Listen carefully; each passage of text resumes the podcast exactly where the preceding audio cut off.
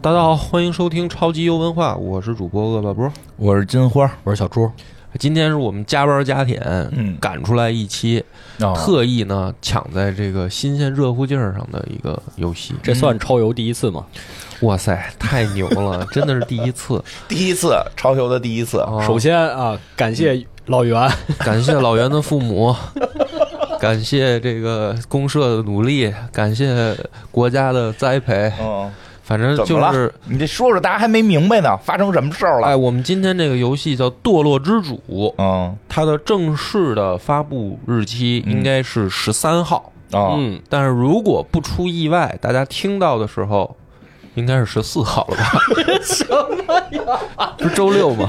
嗯，不是你要周几，咱但是就是为什么我们就是马上就能发出来？对对对，比平时快，平时都两周可能。对哎，平时一个新游戏，我们得玩个一两周才能录。哎，今天我们这个就是因为提前拿到了游戏的这个媒体评测版，嗯哎，是就是媒，我再强调一下重音，媒体评测版，对啊？就是我们神通广大的这个社长嗯老袁嗯啊，搞到了游戏提前的这个试玩版嗯啊，而且他说是试玩版的时候嘛，我还没有特别这个怎么。特别惊喜呃，特别的这个嗯吃惊，因为我觉得说什么试玩儿啊！你以为是那 demo？啊，demo 我觉得应该不难吧？是不是是给人家拍拍马屁，应该 跪跪一下就行啊？而且老袁就说说那个我弄着一个 CD key 嗯啊，说那个不如你玩吧。我一想，哎呀，社长还是就是这个跪了半天才弄来一个 CD key，、哦我还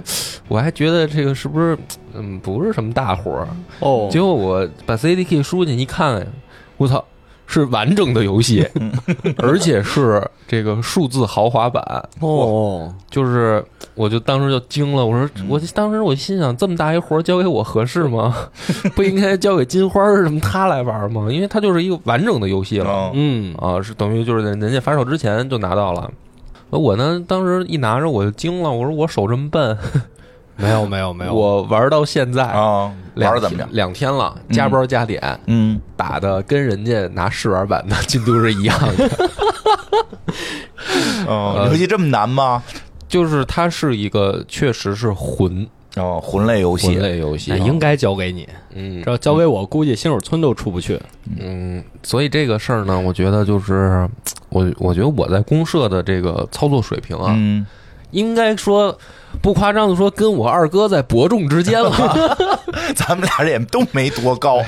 对，主要是大家手都比较长，对，所以呢，这个游戏呢，我也是跟大跟大家先提前这个垫托付托付，哦。就是我们的确是提前拿到了，但是可能不要讲成没有提前拿到的样子。对，但是可能呢，因为我上网特意查了一下，嗯。现在呢，就是发现视频那边真的是卷，啊，就是人家那边评测的啊，嗯然后这个试玩的，甚至直播的都出来了。哦，就是，而且有的人，我估计可能在大家听节目的这个时间，可能就开始有人要发攻略了，攻略了。哦，有可能，嗯，我觉得这太快了。对视频那边更卷，对，咱音频这边，我觉得应该咱们就这回能算 第一 名列头啊头头头筹吗？我行，真不容易啊。啊！我看经常之前节目下面大家都评论超游什么时候赶上过热点呀？啊，关键就是热不热点，咱可能也没赶上啊。嗯但是我们被人家当成游戏媒体对待了，对吧？这个是一个超游的里程碑式的对对对，突破。做了挺多年了，啊这个被大家认可了。对，就是说原来咱们可以骂社长不给力，我们可以做呀，对吧？然后我们这你拿不到啊，嗯现在社长拿到了，只能怪自己手潮，对吧？哎，而且讲讲感受吧，对觉得也挺好。主要是感受，感受呢，就是我觉得现在啊，好多这种动作类游戏吧，嗯，可以算动作类嘛，嗯就是都要标榜自己够不够混，哦，哦，混嘛，挺混的。堕落之主这个挺混的，解释解释吧，什么叫混？嗯，因为从宫崎英高的这个哦《黑暗之魂》开始嘛，嗯。其实大家嗯从一个小众慢慢推向了一个大众的一哦种游戏的怎么说呢？游戏类型类型或者嗯感觉吧，嗯，就是难度比较大。就难度比较大嗯。魂类游戏呢，它不是一个说上手就是能够让你马上找到爽快感的这样一个游戏类型。嗯我觉得，因为对魂类游戏的定义吧。嗯，大家可能有各种各样的自己不同的看法，嗯也没有一个人说说什么就是标准的魂类游戏嗯啊。我觉得宫崎英高做的算标准的，哦对，但是其他制作人呢，或者其他游戏公司呢，就是说你做这个游戏够不够魂呢？嗯嗯，各说各话都有啊。嗯而且宫崎英高自己也在改变对对魂类的定义嘛。那你像呃，从黑暗之魂到只狼，其实又有一个很大的变化了。那从只狼再到艾尔登法环，又有一个很大的变化。像二等法环我就玩得下去，嗯。因为能使魔法。哦，魂就玩不下去。魂会稍微觉得累，就是特别魂类的游戏，我玩会觉得累得慌。因为我最早接触的时候，我挺摸不着头脑的，嗯。就是像之前玩暗黑啊什么，就暴雪系的这些游戏，嗯，你可能就是嗑药嘛，你就可以打怪，但你魂类就上来一刀你就死了，啊，嗯。就当时就理解不了这个逻辑。魂斗罗，嗯，所以我觉得这个事儿就是大家可能嗯对他有自己不同的看法吧对，但是从那个时候开始吧，嗯。我觉得《黑暗之魂》开始，它形成了一个怎么说呢，叫感觉，嗯。不能叫游戏类型，我觉得应该叫感觉，就是某一款游戏。不管他自己说自己是不是类魂，哦但是玩家自己可能心里有一杆秤，就是一上手一玩就是哎这够魂，或者说这个不够混啊，是你自称的，哦，对吧？嗯？其实我觉得可能玩家之间大概是形成了这样一种潜潜移的默化的规规则吧。嗯。嗯，所以呢，咱们今天呢就是说的这个堕落之主够不够混？就是够混的。哦，啊，因为咱们就划分两头说啊，这个是一个先得唠唠感受的部分啊，嗯。就是你要说它这个为什么够混呢？因为它真的是在去按照《黑暗之魂》的那个游戏制作的感觉来做的，哦什么意思？就是比如说啊，既好又不好的一点，你随便举一个例子，比如说跳跃。哦，其实你看，从《只狼》到《艾尔登法环》，游戏角色能跳跃这件事儿已经是就是进一步了，哦，对吧？黑暗之魂的时候，跳跃是一个非常操作不舒服的一种操作。哦，就是怎么讲呢？你要点下摇杆，摁住冲刺跑步的同时，再摁跳跃键，它才能跳起来一个脚上稍微离地的那个距离。这么复杂吗？对，就是黑暗之魂的时候，不是摁空格就跳了吗？大部分游戏都这样嘛，哦对吧？那是堕落之主呢，他在这方面他也学习了魂，就是他的跳跃是你要冲刺跑步，然后摁跳跃键才能跳起来。如果你平常比如说站在地上不动，你摁跳跃键，它它跳不起来，那那是什么动作呀？就没动作，没有动作，嗯，哦，就这块儿这些东西吧，好的是它像魂，你说致敬也好，还是学习也好；不好的就是对于我来说，这种手潮的人，我的游戏体验其实并不好。因为我觉得当年玩《游黑暗之魂》的时候，这些也是我不太喜欢的一些设游戏操作上的设定。就是学习成本太高了。你这一个不明显的跳跃动作，哦，在每一关里面，你还非得设计一些地形上，你得哦非得跳过去、让你跳。跳过去的地方，嗯。然后跳不过去就是摔下就死了。但是这有什么意义呢？我最最受不了这个，我最受不了就是摔下去死了这件事儿，哦。被砍死我都能接受，摔死这个事儿就很痛苦，因为让我有一种那个在玩马里奥的感觉，对啊，就就是不是说马里奥不好，就是但是我不如玩马里奥，对，问题是我玩的又不是马里奥，你没有必要设计这个呀。而且就是说，你的跳跃在真正的实战过程当中，实际上没有太大的作用。是你都这么麻烦了，应该反应不过来。对，就是你的操作这么一复杂吧，在紧张刺激的 BOSS 战的情况下，你用不上什么跳跃的事儿。因为你像《艾尔登法环》和这个《只狼》，它跳跃已经是它的动作系统一部分了嘛。就是我在打架的时候，我的跳跃是有很高的作用的。但是在《黑暗之魂》里面，跳跃我反正没觉得，我打通了，我也没有用到很多次跳跃。就只有到那个地图，你必须得跳那一下时，你才要跳一下。等于说这堕落之主是又回去了。对，他在学那个，哦，所以这块儿呢，就是说既够魂，但是又不是一个我觉得比较好的、让人舒服的设定。但是呢，它有它进步的地方，哦就是它一上手，从游戏的画面，然后到操作的手感，到难度的设定，都会让人觉得这是一个非常标准的魂类游戏。哦，嗯嗯，这个是就是说，因为我看了一下，它这个游戏公司啊，还是一个新成立的公司，是就是不是说有一个，比如说业内十年积累或者什么几年积累，前面出过很多什么作品的这样一个公司，就是这个相当于某种意义上这个公司的第一款作品了。哦，处女座，对，那以这个标准来说的话，我觉得这个公司还是可以的。不是说这个堕落之主这个 IP 之前也出过一款魂类的游戏，，对，叫堕落之王。前作，啊、但是不是这个公司，就是他们之前有一个公司做了《堕落之王》，但是好像效果不太好。后来这个公司等于相当于又是重新传的一个班子，也有原来的制作人，说咱们再试一次，，对，就是就是不认怂嘛，就是这头比较铁啊，不撞南墙不回头的这种精神是值得鼓励的。而且确实呢，这回做出来这个东西吧，还是不错的。嗯，就是，呃，因为呢，我是公平的来讲啊，还有很多公司打着魂的旗号做出来的东西吧，也就是学了一个皮相肉不像。这种东西哦也有，而且最近也在卖，就不点名了啊。也号称是我们做了一个啊，类似于宫崎英高的这种高难度的东西，难度倒是有了，但是反正是玩了以后你就觉得说只是学了个皮囊，但是没有学到精髓。哦，还是得有点快乐，嗯，不是只有痛苦。对，多洛之主呢，他就是好在这儿，就是他不但学到了人家的这个精髓，嗯，其实如果你上手玩一段时间的话，你会有感觉，他是在基础上有了自己的创新，而且有了一些自己的调整。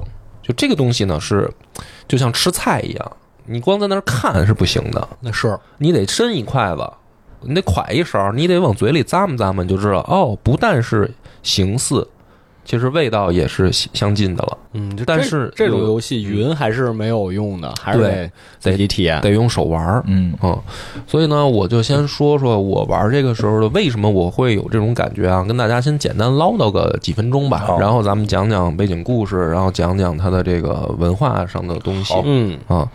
首先呢，进去以后，因为呢老袁弄来的是一个这个豪华数字版，导致呢有一个非常牛逼的事儿，就是我进去以后，我第一次不太纠结用什么职业捏什么人了。为什么呢？哦，啊，因为这个版本里面给了一个特殊职业，哦，就叫黑暗十字军。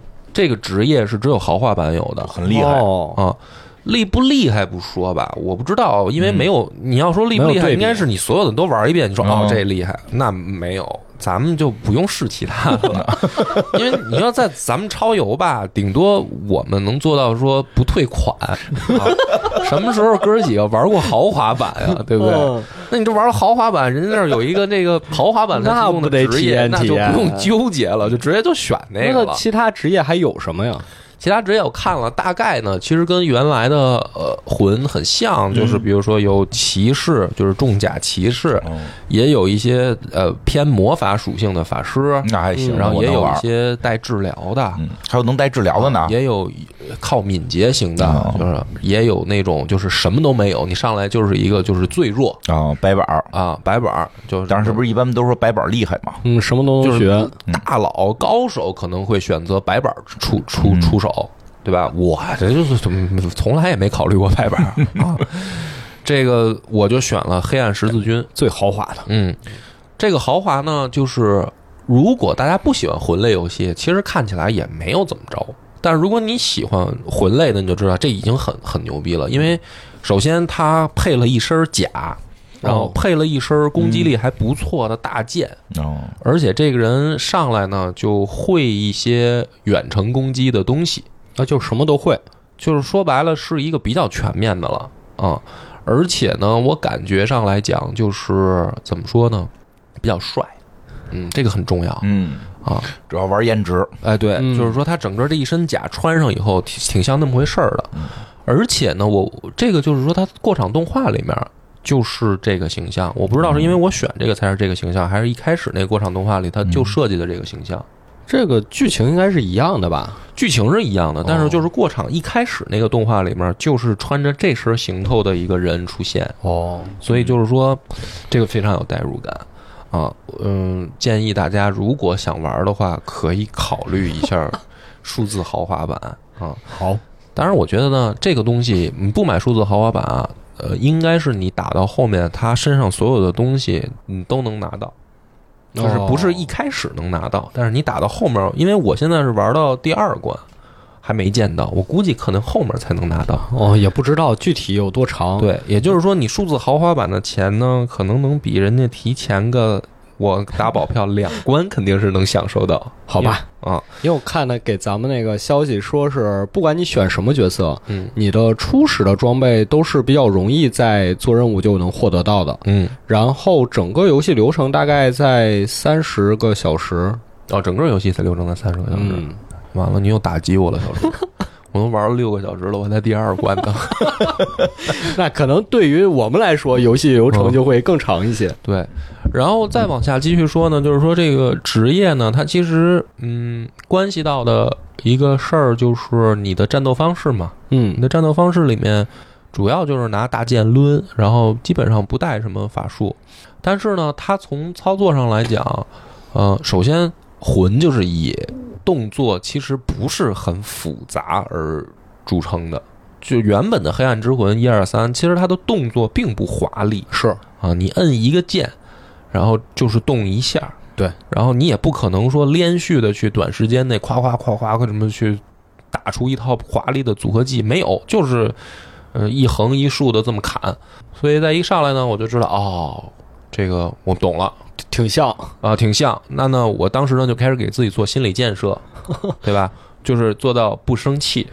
别生气啊，因为我知道难，嗯魂嘛，肯定就是以难著称嘛。我知道难，又知道自己笨啊，然后再加上这个动作，一下就回到玩《黑暗之三》的时候的那个痛苦的那个回忆里了。然后我就哦我就开始，我就把手柄放下了，就不玩了，放下就是我了，放下了，然后我就是烧香开始，开始深呼吸，哎，做一下心理建设。我就是说，嗯不生气啊，待会儿甭管多恶心，别生气，哎，然后再洗洗手，拿湿纸巾擦擦，再把手柄拿起来，我说好好弄啊。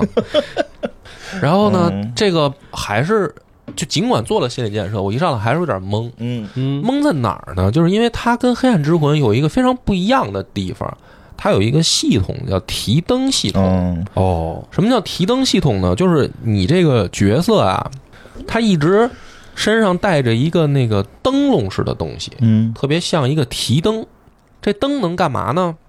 最重要对最重要的就是它照到的地方啊嗯是阴间，哦就是在游戏里面呢叫影界。嗯然后你活动的这个呢，就是我们所谓的表世界嗯啊，就是它有一个表世界、里世界这样一个设定，特别像寂静岭那个设定。然后你这个灯提起来照到的，相当于就是影界的嗯情况，而影界的情况的地形呢，跟这个阿克西姆吧，这叫表世界，世界，嗯是不一样的。比如说呢，你前面看着明明是一个大坑，但是你提起灯笼来一看，就会发现，在影界里面可能有一座桥跨过这个坑。哦，那你就能去那边过吗？对，对，然后你就会有两个方式，一个是你举着灯过桥，嗯还有一个呢是你干脆把灯举起来，然后就是像变身一样就穿越到影界，哦然后你就可以走过去。但是呢，有一个问题是你从表世界到里世界吧是不限制的，你随时都可以，但是你不能随时回来。哦，怎么回来呢？你回来呢，就必须要找特殊的这种地图上的一个怎么说呢，叫一个雕像，一个雕像。哦，这个雕像呢，其实玩到后面我也感觉啊，呃，密度还是挺高的。嗯就是只要你打个一两分钟往前，肯定就能找着一个雕像，或者实在再不行，你就往回走，哦从来路上去找这个雕像，就是也能穿回来，但是它不是说随时。然后这个就导致呢是说，你等于在这个地图上嘛，你要在这个表里世界之间切换。嗯那表里世界切换的时候呢，就会发现他的敌人就会出现两种状态。嗯，普通的敌人就是你不管到表世界还是里世界吧，都是这帮这帮挨揍的货，你就打他就行了。嗯但是有一类敌人呢，是你在表世界打他是没没什么太大用的，你就必须要去里世界。然后你就发现这样的敌人旁边会跟着一个类似魂儿一样的东西飘在他周围，嗯你要想办法先把这个魂儿给吸收了，然后才能把这敌人砍死。这么复杂吗？对，所以也就是说，它实际上是从战斗和地形上强制需要你进入里世界的。就是说那种敌人，我进里世界都不行，我一定要给他的魂儿吸过来嗯，才行。对，嗯，然后这样的话呢，就是你等于在里世界呢，就是必须要去打嘛。嗯但你必须要去打的时候呢，它同时又有一个设定，就是你进入里世界以后呢，在你的画面上就会出现一个像眼睛一样的东西在探测你。然后，如果你一直待在里世界，就是敌人会越来越多，越来越强，然后直到最后出现一个你根本打不过的一个红色的怪物。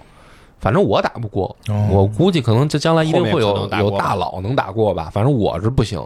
那也就是说，他他是你在里世界你待的时间不能太长，嗯，就是你待一段时间就得出来，它有一个时间要求在里世界。哦，所以呢，这样的话就是说你在表里世界这样的一个不停的转换穿梭期间，可能明明是一张地图，但是呢就会做的比较复杂嗯啊。这个呢，我习惯了以后，我会嗯觉得说，算是这个制作组也好，或者这个游戏公司在原本《黑暗之魂》的基础上啊，去丰富了它的玩法。嗯，就习惯以后，其实也还行。但是不习惯的时候，我也真的晕。就我最开始看到这个说法的时候，我以为是就是有地面和地下两张地图，嗯，到后来发现不是，不是就它其实就是一张地图，但是你举起灯笼，就地形会发生变化。对。所以有的这个 UP 主呢，做视频那帮呢，他们已经夸上了。反正现在你要去看，嗯，怎么说？就是说哇，太牛了！说你在游戏里面明明眼前什么都没有，举起灯笼来一照啊，完全就不一样了。反正我看到好几个这么夸的了。哦，但是说实话，我怀疑他们是不是，嘿，这个反正我啊没那么震撼。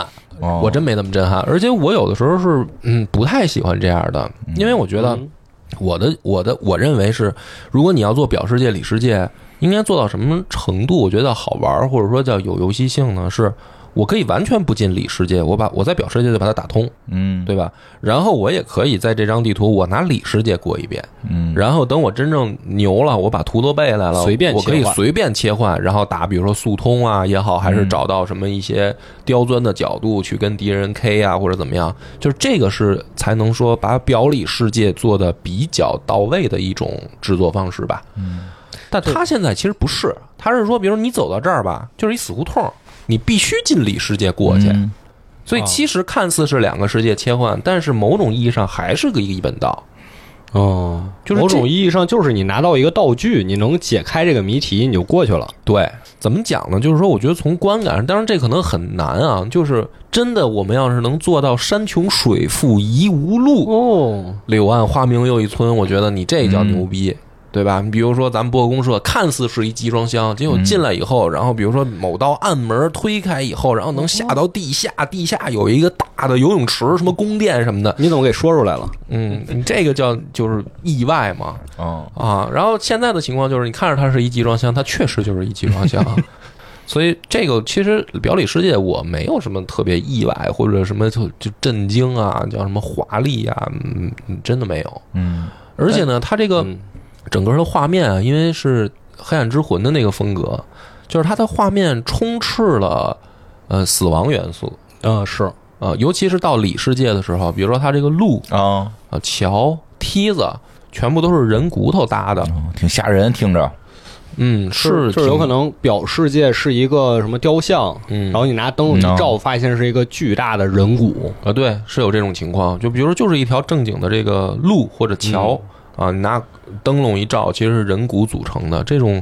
这种画面，反正在第一二关里面是基本上全程都是，就是比比皆是。啊，你感觉就在骷髅堆里在在打那种感觉。但是这个东西怎么讲呢？我当年玩《黑暗之魂》痛苦，就是因为它画风比较黑暗，痛苦。哦你不喜欢，我不太喜欢，我觉得可能有人可也不叫可能，一定有人喜欢。很多人是喜欢的，嗯对你喜欢阳光明媚，对，其实到后来，我觉得为什么宫崎彩虹英高的独角兽。作品还能好一点儿，就是从那个到《只狼》吧，到《艾尔登法环》吧，嗯，它渐渐渐渐场景啊开阔，没那么压抑了。是。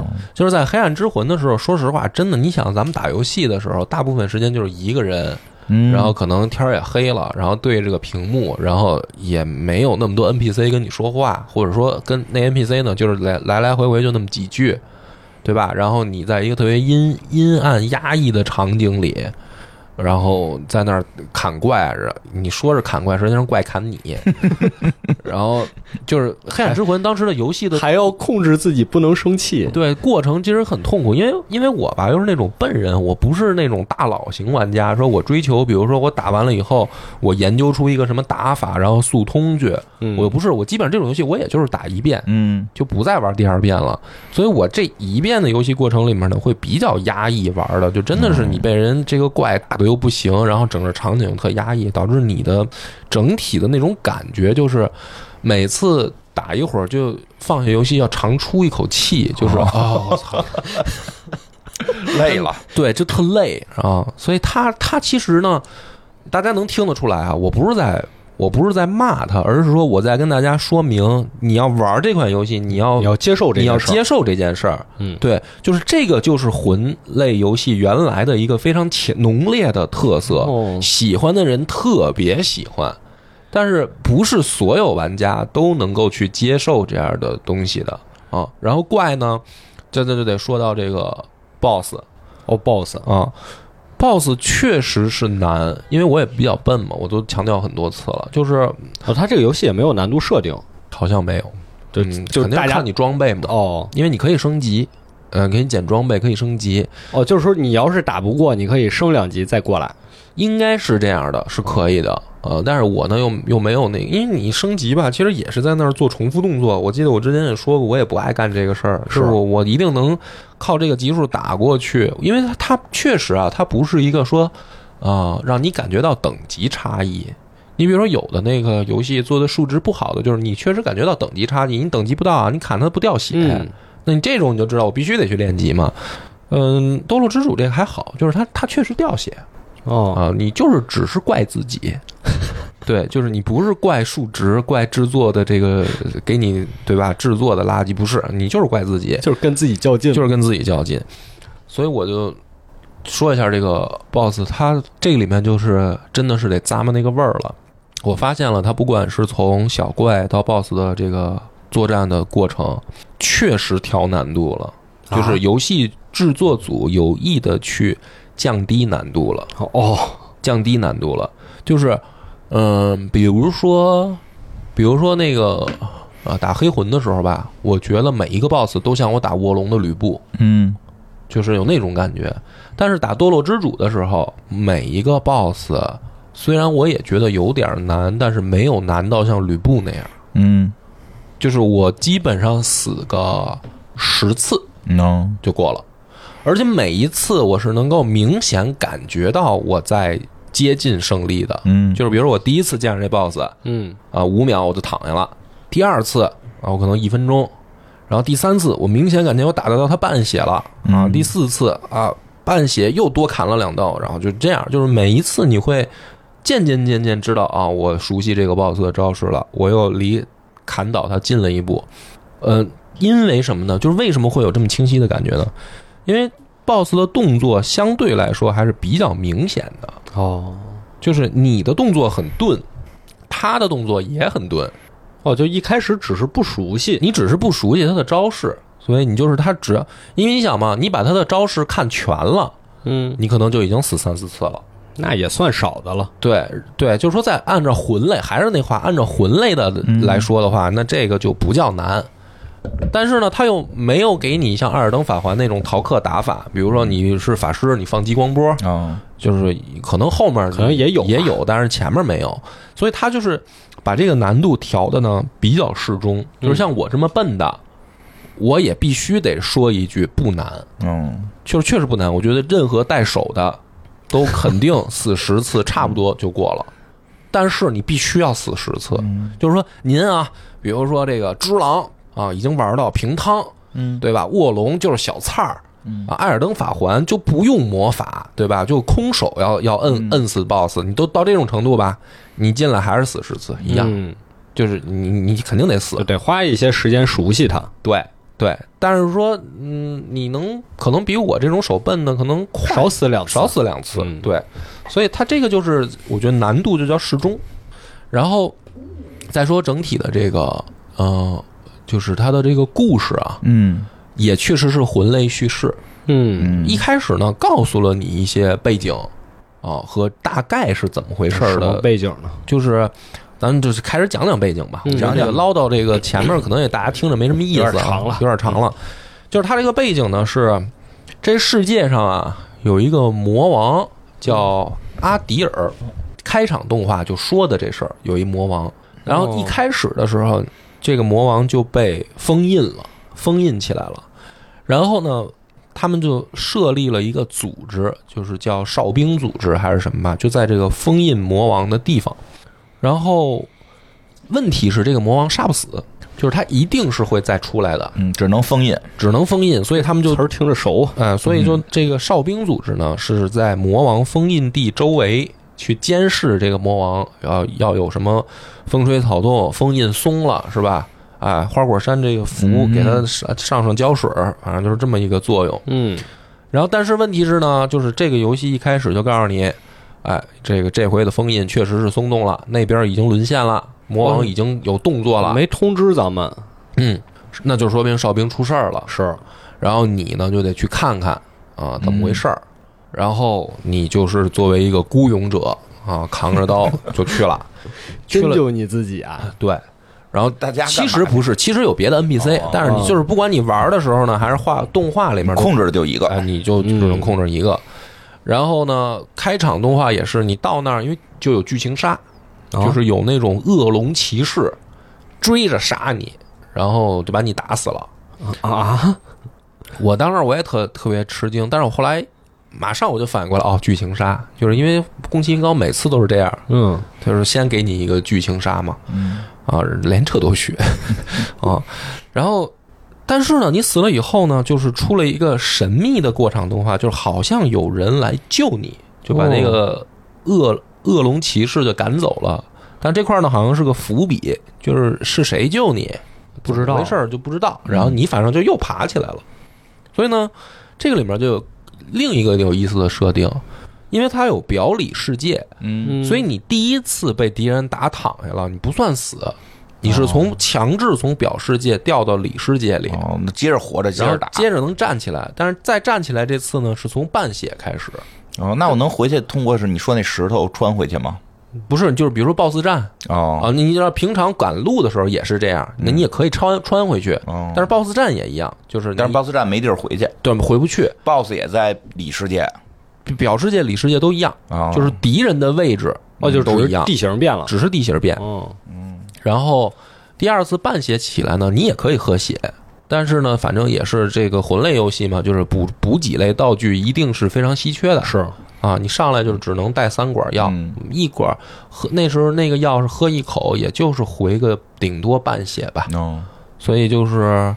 给你一个机会，这也是我说为什么它降低难度了，因为魂你死了就死了嘛，死了就从前面复活点起来再砍呗。嗯它这个还好，就是等于你可以死一次，嗯允许你，比如说有个怪阴你一下，然后你还继续原地站起来，啊，所以这个设定也是跟他的这个，嗯，怎么讲呢？故事什么的这些可能就相关吧，我觉得。嗯然后你开始冒险的时候呢，就是从第一关开始打的时候，你渐渐渐渐就了解到，就是魔王已经把这个哨兵腐蚀腐化了，就这些哦本原本看着他的人就已经堕落了。哦所以你第一个碰到的一个比较难打的 BOSS 就是一个女骑士，嗯然后呢，她就是属于被腐化了，她看你来了，他就要砍你，然后你通过把他打倒在摁躺在地上，然后他站起来，他就说：“哎，我就清醒了，哎呦，对不起啊，刚才 就是、那个、这么简单，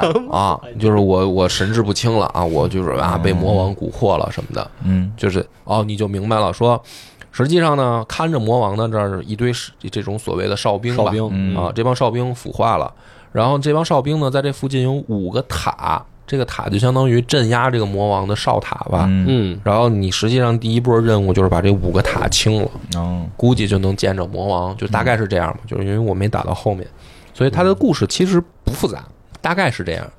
但是呢，这是也是因为我们接触到了这个人家的这个发行方嘛，是就给了我们一份要求哦哦，给了我们一个要求，就是什么东西不能剧透。哦，哦，然后我呢，就是才明白说想简单了。其实人家就不用发那个，他现在就算讲完了。对对对，我觉得就是就是说，真的是把我们想的，确实把就是我可能真是跟别的人差太多啊。录之前呀，我们还在猜测说要不要有这个我们猜猜后面剧情的环节。对，哦就是因因为确实呢，这个我也不是不是说跟大家逗闷子啊，确实搁手潮，就是他发那些不能剧透的东西，我一个都没见着，就是。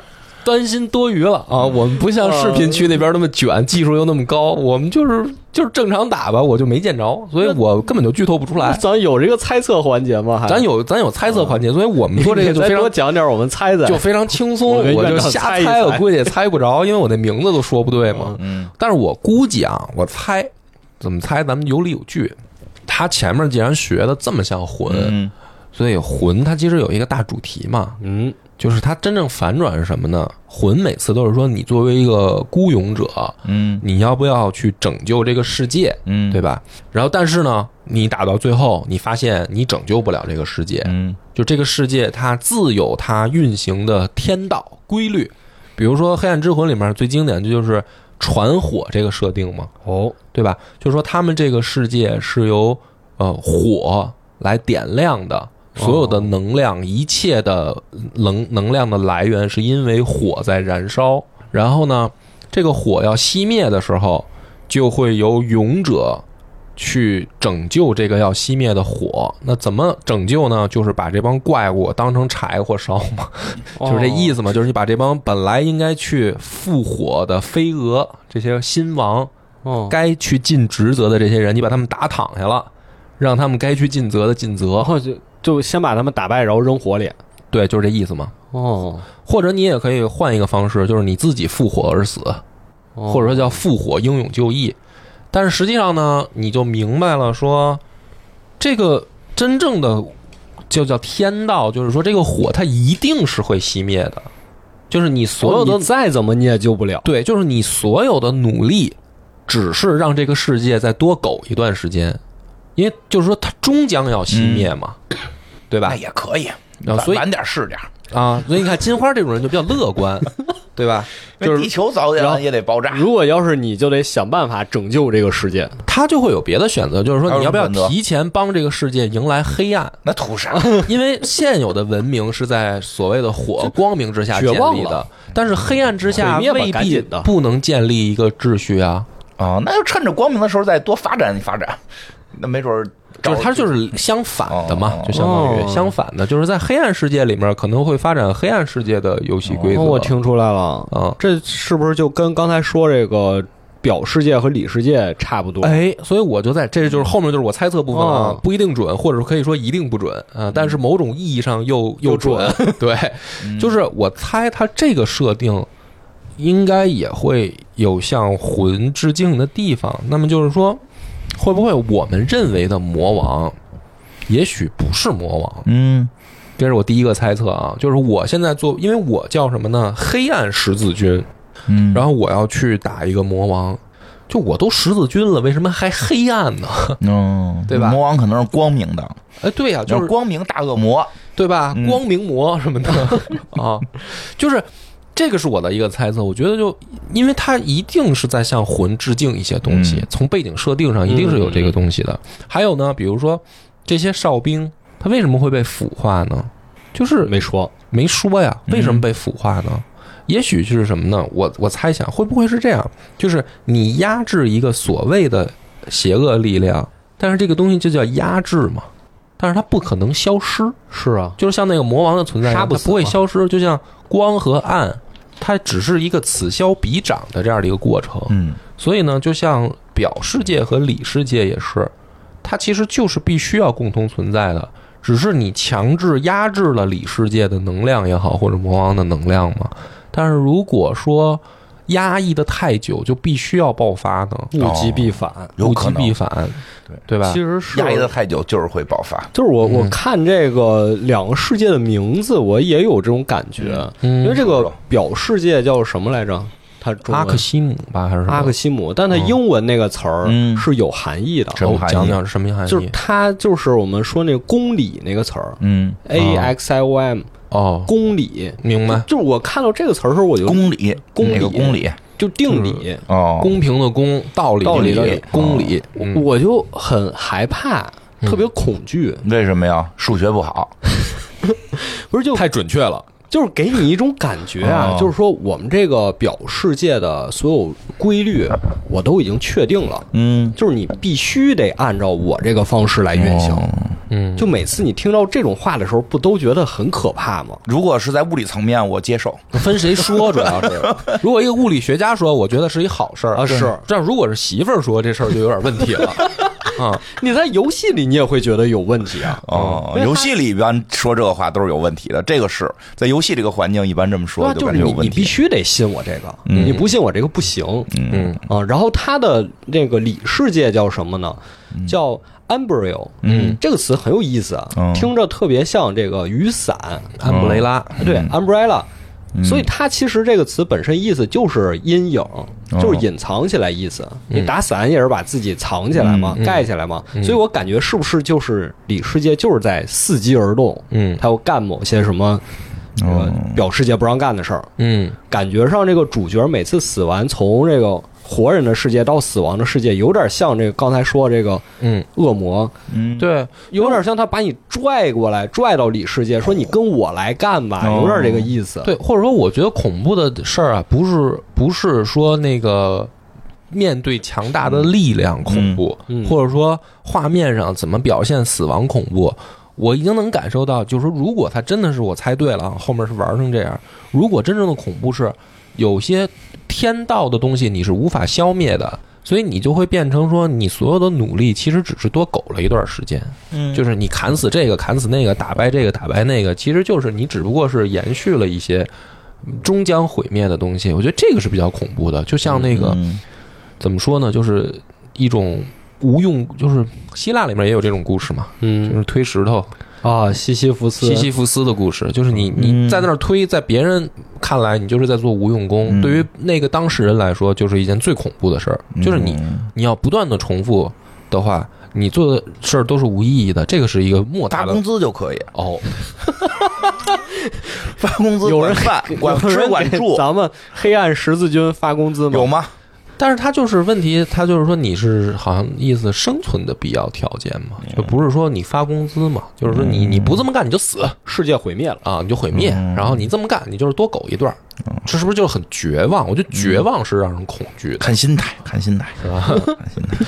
反正你地球早晚也要毁灭，太阳早晚要爆炸，啊。宇宙都早晚要消灭。当然，你换一个角度来看呢，哦就是说有一个这么砍不死的魔王，让你没事就砍一砍，砍一砍也挺好的。万一他要砍得死，人生多无聊我觉得呀，他这么设计，大概率是为了做续作，啊！嗯，对不对？但是这个我还是说啊，我猜的，嗯，我猜的，因为嗯毕竟嘛，中国人嘛，什么阴阳这些，他都是这个道理。嗯那人家不是波兰公司嘛？对，人家是波兰，他但是他他只要涉及这种二元，他就哦。逃不开这个就是阴阳这种最后的规律嘛，就是就是说此消彼长，对吧？然后这个必反的应该是这感觉啊，除非他是到玩到最后，他其实是一个三元世界。啊啊，啊，我觉得不太可能，那都表里世界了。是因为它核心就是玩这个嘛，嗯。就是提一个灯笼就能看见另一个世界嘛。对，就这个民间传说。民间传说里有很多嘛。嗯嗯其实我之前特别想问一个问题，希望院长能解答。啊，干嘛我解答呀？你说说，这不是你们都是专家，民俗专家吗？嗯说一个我听听。为什么像包括野哥之前讲烟火的时候，嗯也有这个场景？什么场景就为什么死人的灵堂前面要挂灯笼？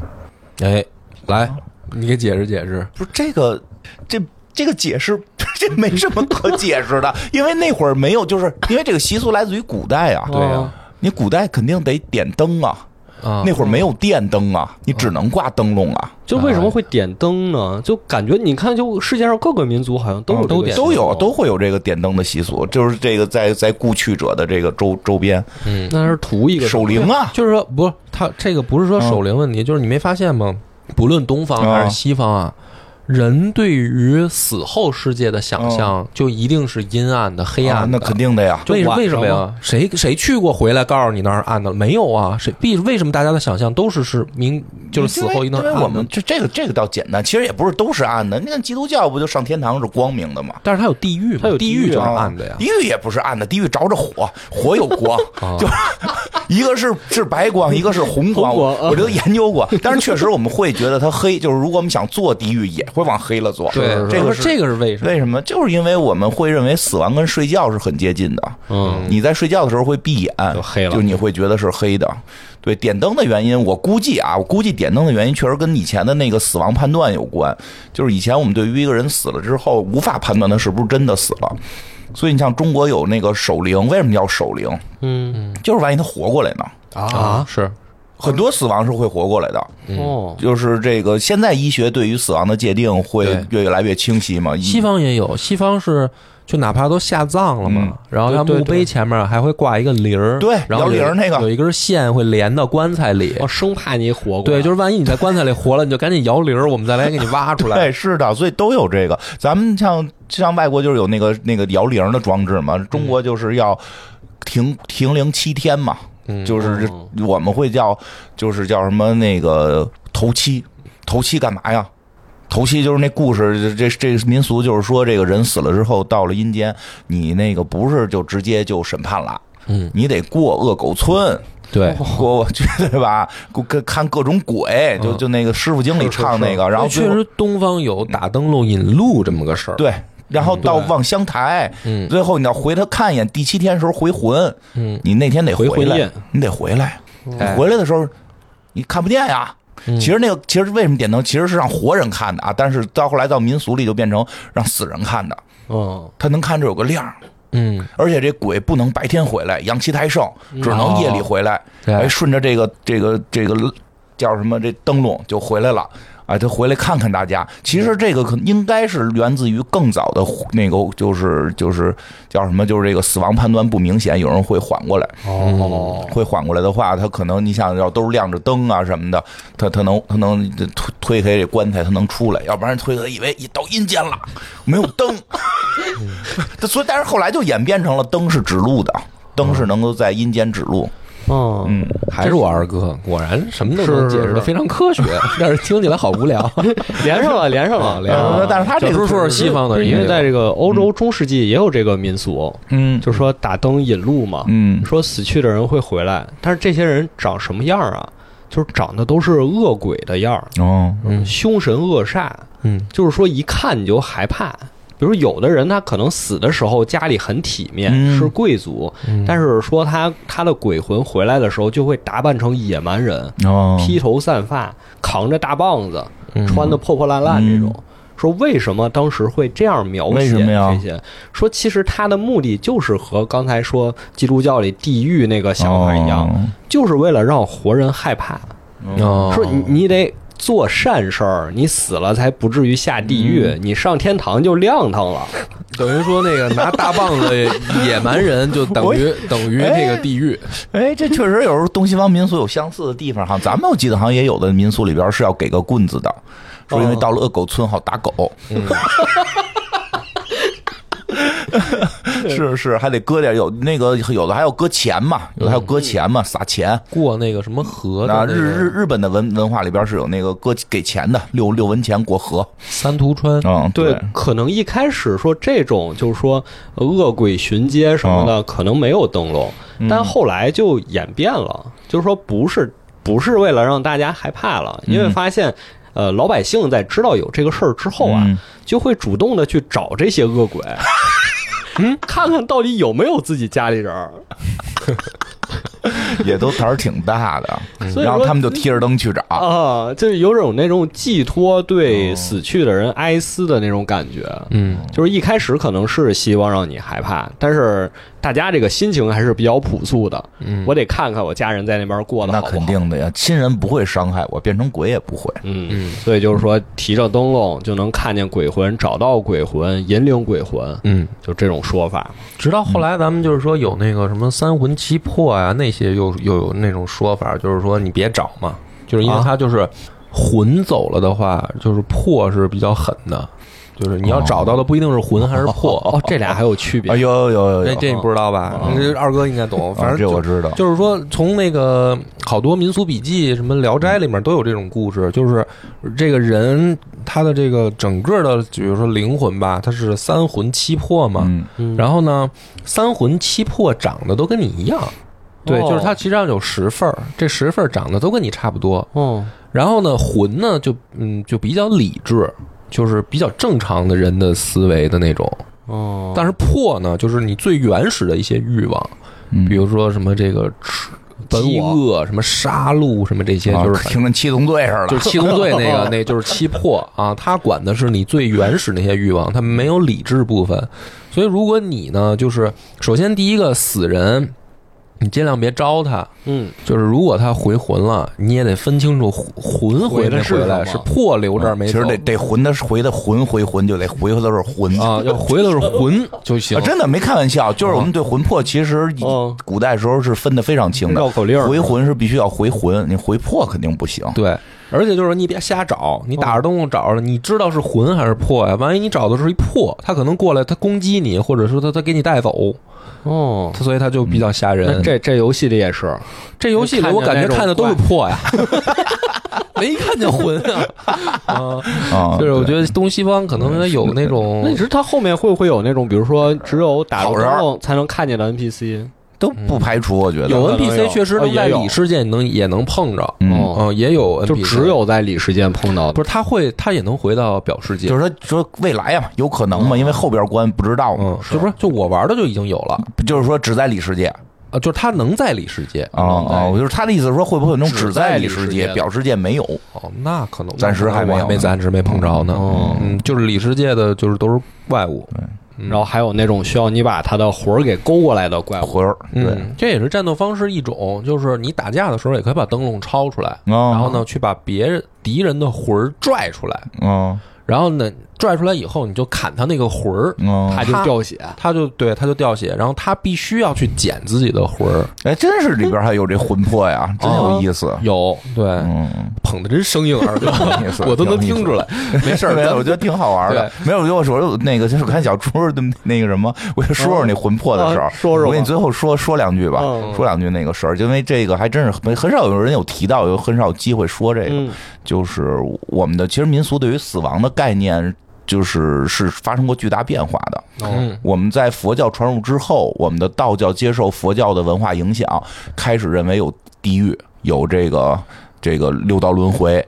就是我们可能不叫六道轮回，但确实也是要过十殿阎王，因为你看，就是阎阎王阎王爷，就是这个就是梵语发音过来的。嗯哦，阎罗王嘛，他是梵语发音过来的，所以实际我们到底在佛教诞生，就是佛教进中国之前，我们的死亡观是什么样？其实现在很少有人知道的。它就是魂魄魂魄逻辑，这个逻辑其实挺吓人的。就是他认为我们是由三魂七魄构成，魂是可以理解为我们的精神，嗯魄理解为我们的肉体。所以我们死了之后，魄会没有的，就魄会慢慢慢慢慢慢就没了。哦，就是魂是我们的本质，是我们的精神，哦，魄是我们的这个肉体，所以这个魄都带有原始的欲望，它可以变成鬼，它可能会变成鬼，长得很像我的一个鬼，因为它并不完全是我，因为真正代表我的是我的魂。然后这三个魂去哪儿呢？就有一个去泰山。就是就是去泰山，泰山泰山那个叫赵公明，叫什么来的？那有一个什么山，也不是赵公明，也不是赵公明，沉香他妈，嗯，都都不是，都不是。当然就是就是去泰，因为我们古代会有对于泰山的那个崇拜嘛。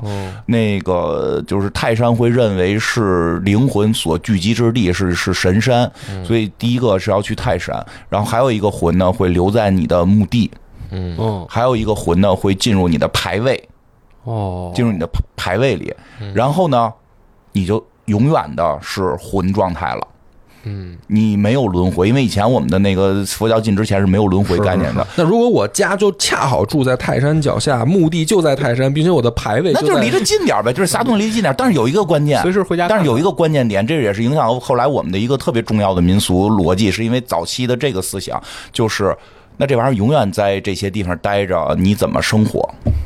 不是有子孙供养啊？对嗯，对，就是哦他得吃东西，当然吃的可能不是饭，吃的是香火。就成了魂儿还得吃东西。对，就吃香火嘛，吃香火。那么你的香火谁给谁给谁给你供？哦，所以我们对于祖就是以前对祖先牌位特别在意，是是，因为祖先牌位不是理解的是简单的我对祖先的一个崇拜，是如果丢了的话他，就是我的祖先。我的祖先没得吃了，我的 祖先，所以他为什么后来必须要有那个重男轻女的生儿子文化？对，就是因为如果一旦儿子断了。可能我跟我爸，我们都可能死二百多年了，还在那儿吃香呢。当然，我我的嗯某代孙子断了，没生出儿子来，没吃的了，没吃的了。嗯，就是他们很恐惧这一点，因为我们对于死亡文化当时的关怀，就是说我们成魂之后会有我们的后世子孙一直供养我们。所以为什么不孝？就是无后，他要画等号。是是，对，对，就对，这就是不孝啊！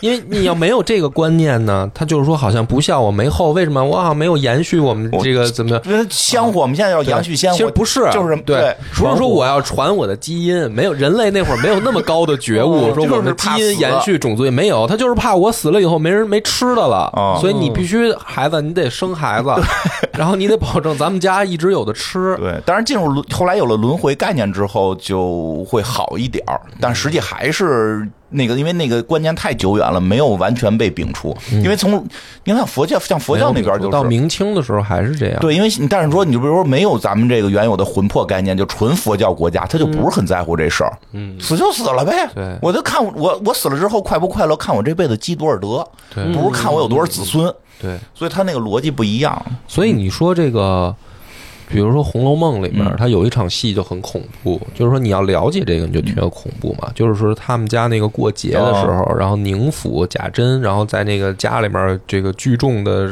开宴会的时候，然后大黑天晚上突然听到一声叹气。啊，祖宗不高兴然后说了，他妈谁叹气呢？说外面说不可能，隔壁是灵堂啊，不是隔壁是那个祖祖宗那个牌位牌位啊。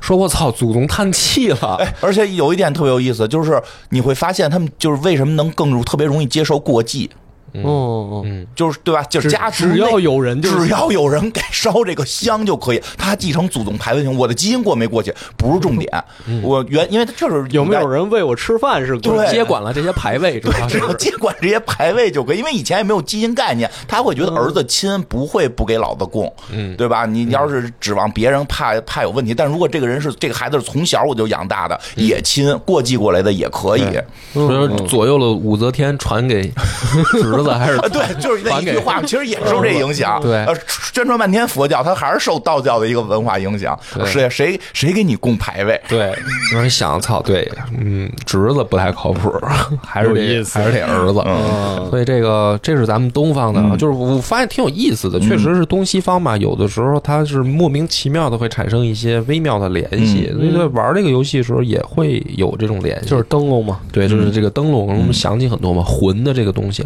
对但是其实呢，这只是因为我们是东方人嘛，我们是中国人，我们会联想到这儿。对，对于西方来说，他们这个明显的原型，我觉得就还是又讲到那个十字军东征那儿去了，嗯嗯，叫都叫黑暗对，十字军，他就叫黑暗十字军了嘛。嗯。所以这个事儿呢，其实也可以稍微在咱们最后的时间，就是稍微讲讲吧，因为作为文化的部分，嗯，就是为什么十字军他要黑暗十字军呢？嗯，实际有叫黑暗十字军的吗？实际上没有嘛，就不会有人这么愣是吧？不会真有这么愣就的，十字军应该自己不叫自己对死亡骑士、黑暗十字军，没但是没这么愣。别人会叫你黑暗十字军，没有自己给自己起这名儿对，多黑暗也叫光明的。其实我们就发现啊，从这个嗯文化意象上来讲，西方是不断的反反用用的、复复的在用这个意象，十字军，十字军的意象。什么意象呢？就是说，呃，有一个魔王嗯。或者有一个邪恶势力嗯。在远方，然后我们呢组织一波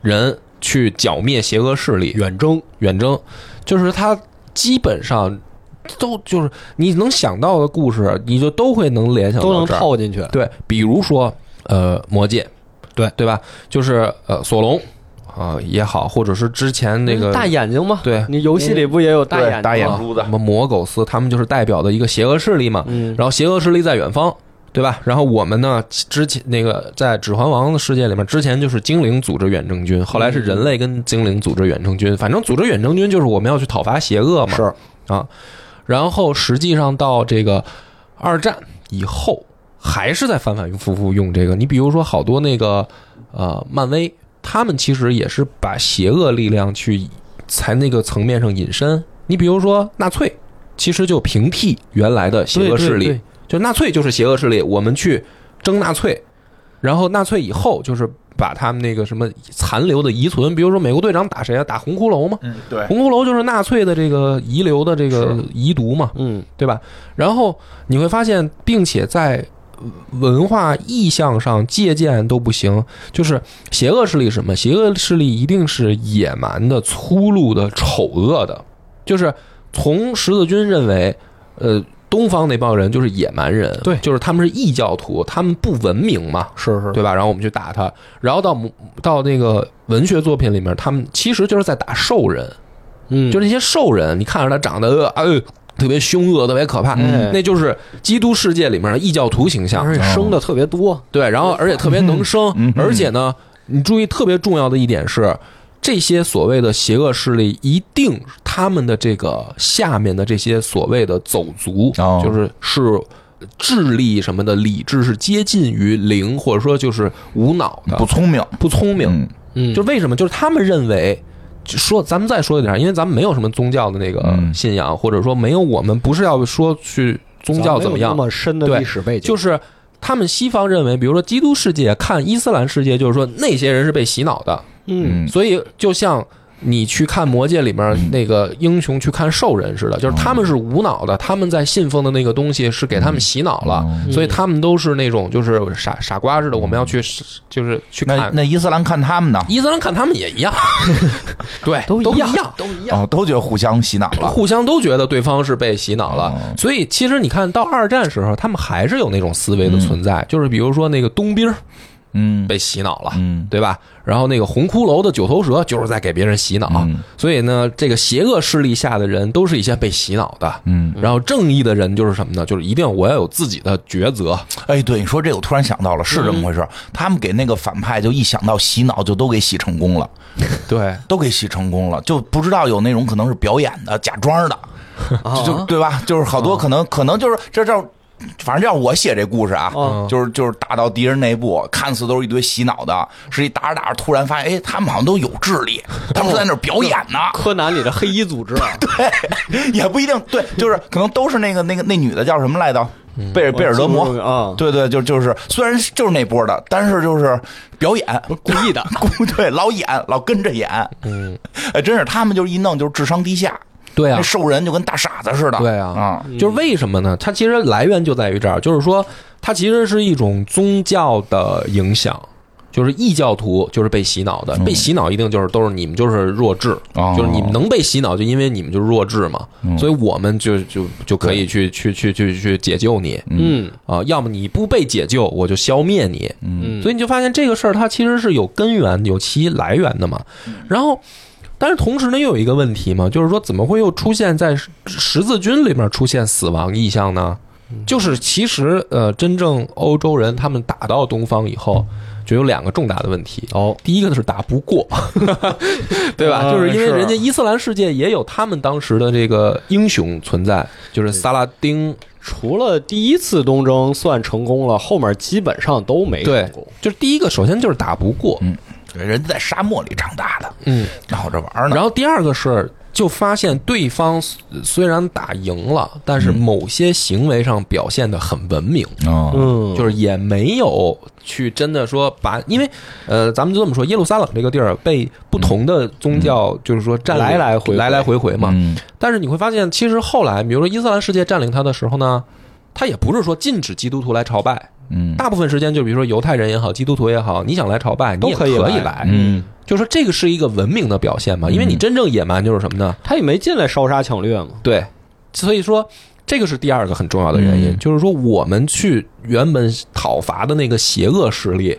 他原来某种意义上叫并不野蛮，嗯嗯，因为他们开始去之前也没见过，都是听对啊，人忽悠都是听教皇忽悠的嘛，都是听人家，教皇都是听人教教皇洗脑了，对。对。还说人家被对洗脑了，对啊，说我要去拿军功章，啊，而且确实是等于说，在这个十字军远征的途中，嗯。他们自己干了很多坏事儿。坏事操蛋事儿。嗯。那么，其实对于沿途的一些国家，就比如说东正教那波人，嗯，拜他们你说是更讨厌伊斯兰教那边的，嗯。还是打西方来的这些同是天主教的兄弟？不是说要抢耶路撒冷吗？怎么把我给抢？对啊他不是抢不过耶路撒冷吗？对啊他就抢你啊！把这个呃伊斯坦布尔这这这东正教不该让他们过，对啊什么就是灭国之计？对，就是说，实际上这个里面它的意向就是就产生变化了。嗯就为什么会有比如说黑暗十字军嗯，就你也是东正教那边说的，去去就所以说，他这个意向等于说，你看，原本假如说都是基督教的去看伊斯兰教，那就是正义对邪恶。嗯但是呢，东正教看基督教呢，就是你是黑暗十字军，嗯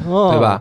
然后包括你像那个呃，就是写这个但丁他这个故事的，也是，就是说对这场战争的描写，嗯，他多多少少就带了一丝怎么说呢，讽刺加反思。对他有自己的判断，对这些历史角色，对，就是说我们发动的这个事儿，嗯好像不正义，嗯好像跟魔鬼的行为更接近。对对吧萨拉丁在他那儿有点算英雄的意思。哎，对，而且包括你看那个，我们我们就是电影《天国王朝》，其实嗯很多镜头也在反映这个事儿，就是他没有觉得说。呃，把那个伊斯兰世界那些人就拍成了，比如说跟半兽人似的，然后茹毛饮血，然后就过来就是烧杀抢掠，其实不一定，嗯，对吧？？所以这个游戏，我觉得很多的它的这个意象、文化意象，在西方的这个怎么说文化背景下嗯，就是是比较清晰的。就我哦们它等于它就为什么？因为你可能有很多人会想，就是说你这个所谓的阴郁风格、黑暗风格、嗯死亡风格什么的，它内核到底？内核到底是什么？嗯，嗯对？吧？所以它其实是有它的来源的，嗯就是不要盲目的去喜欢，我觉得。不要为了黑暗而对，黑暗。不要为了黑暗黑暗，因为你如果那样的话，你要非说，就是因为我如我是会觉得压抑的，嗯，就是压抑，我觉得是正常的那个正常人的反应。感感受。对。如果你特别就你非说说，我就越看这越高兴，我看着骷髅尸山血海的我就兴奋啊，有人喜欢玩暗黑的，啊，去赶紧及早就医啊。哎，不用不用，也不用这样，每个人文化喜好不一样嘛。嗯啊，这个这是我们的理解。嗯，对，但是它源头肯定是这个，但是有人他就喜欢嘛。后来因为后来有一些文化的变革嘛，因为后来这这这一部分黑暗系文化后来受到那个反反基督教的一些影响。对，也有因为很多国外的年轻人，就是他并不喜欢自己的这个宗教，嗯，他们叫反嘛嗯，啊，对，其实号称自己是魔鬼的化身，对，所以他们就要玩这特套，就是就是就是为什么好多人说啊，我为什么他们要信撒旦呀？就是这个这国外有好多年轻孩子这样啊，嗯号称要信撒啊，旦，对，为其实他们也不是信撒旦，他们只不过是不想跟父母一样信那个基督，就只不过是这个原因吧。让来白云观。哎，咱们这边这种文化就不多。对，我跟你说，最最有意思的就是，你看那个摇滚乐，实际好多在国外都是反宗教的。他不是叫反宗教，就是他甚至弄得跟个邪教似的。他之所以那么弄，咱们这边就是说我我觉得啊，嗯因为也是从历史角度咱们聊天嘛，嗯我，觉得有有几个事儿，一个是咱们发生过很多次这个灭佛，对，或者说就是那种政府公开就说了，是就是说你这个就是灭吧啊啊，别弄了。嗯，所以对对于我们的这个信仰上来讲影响不没那么大。对，就是说它永远都是还是保持在一个所谓的宗教的范围内，而没有接触到就是说所谓政世俗教合一，对，没有到世俗层面对，面就。是因为西方确实是它有很长时间就是政教合一，对包括现在的梵蒂冈，人家还是有教廷存在。这个梵蒂冈它是一个教皇国，对，它是有这个东西的。是因为他现在不是这个这个什么堕不堕胎这个事儿，就是因为宗教嘛，因为对咱们都觉得就是应该自自由的来控制这些事儿嘛，结果他他们那边弄了好多上宗教就开始聊这个。我我们自古以来的这个给老百姓传达一个概念，就是你可以出家，嗯你可以有信仰也好，你是修道也好，还是信佛也好，你可以，嗯但是不允许影响到我们的世俗的一个边界上。就是说，如果说老百姓都吃不上饭了，嗯或者说寺庙的财产过多的侵占了国家的财产，导致我们现在财政都出现问题了。那我就对不起了，嗯。我就要让你们收收敛收敛了。嗯。所以就是说，咱们的这个文化里面有很强的一种，就是说它在一个边界里。我觉得这就是最好玩的地儿就在这儿，所以国外的那个摇滚乐，它年轻反叛嘛，所以就都是有些反基督或者说反他们自身宗教的那些特性，对吧？甚至有时候他们那些很很有人还会说，觉得自己是凯尔特人，他妈信德鲁伊都不信你们，对。对吧？就都都奔着那个去，要不然就可以你上大骷髅，它代表那种反叛文化，因为是反叛他们那个状态。但是咱们这边你会发现，咱们国家玩摇滚乐的信佛。可信了，哎，就是我们就就要信。那你说为什么呢？因为就跟刚才梁波说的似的，咱们反而是因为信这些可以脱离我们的那个大大的那个感觉的控制的，对对，对，就跟那个那个到清朝似的，你要想留不留辫子怎么办？到出家当老大，出家当和尚，对吧？你不是还是没留成吗？不是对，不是就是没留辫，就是说我不留你那辫子，我不光是剃秃瓢，我还是弄大长头发。但是我只要进入宗教，我好像就脱离了你的这个管理，其实也是一种叛逆，所以我们就会变得，哎，我们好像就就是反而都信宗教，特别有意思。嗯，所以这个也是有东东东西方文化差异。拿这个视角看一看这个魂类游戏，啊，对，其实他骨子里面是的，就是说，为什么我我也曾经想过，说宫崎英高啊做这个黑魂能够在世界范围内成功，就是某种意义上讲，可能反而是先海外市场去认可它。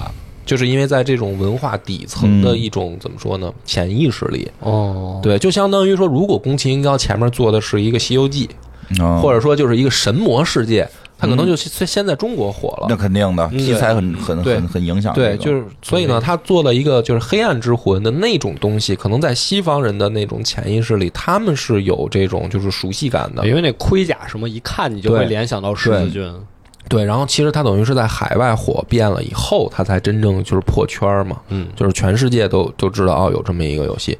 然后呢，但是他也回归嘛，他只狼他又回到那个日本文化里去做嘛。嗯，对。今天这个今天这个所有的主题就是说等黑魂，不是等那个黑神话悟空。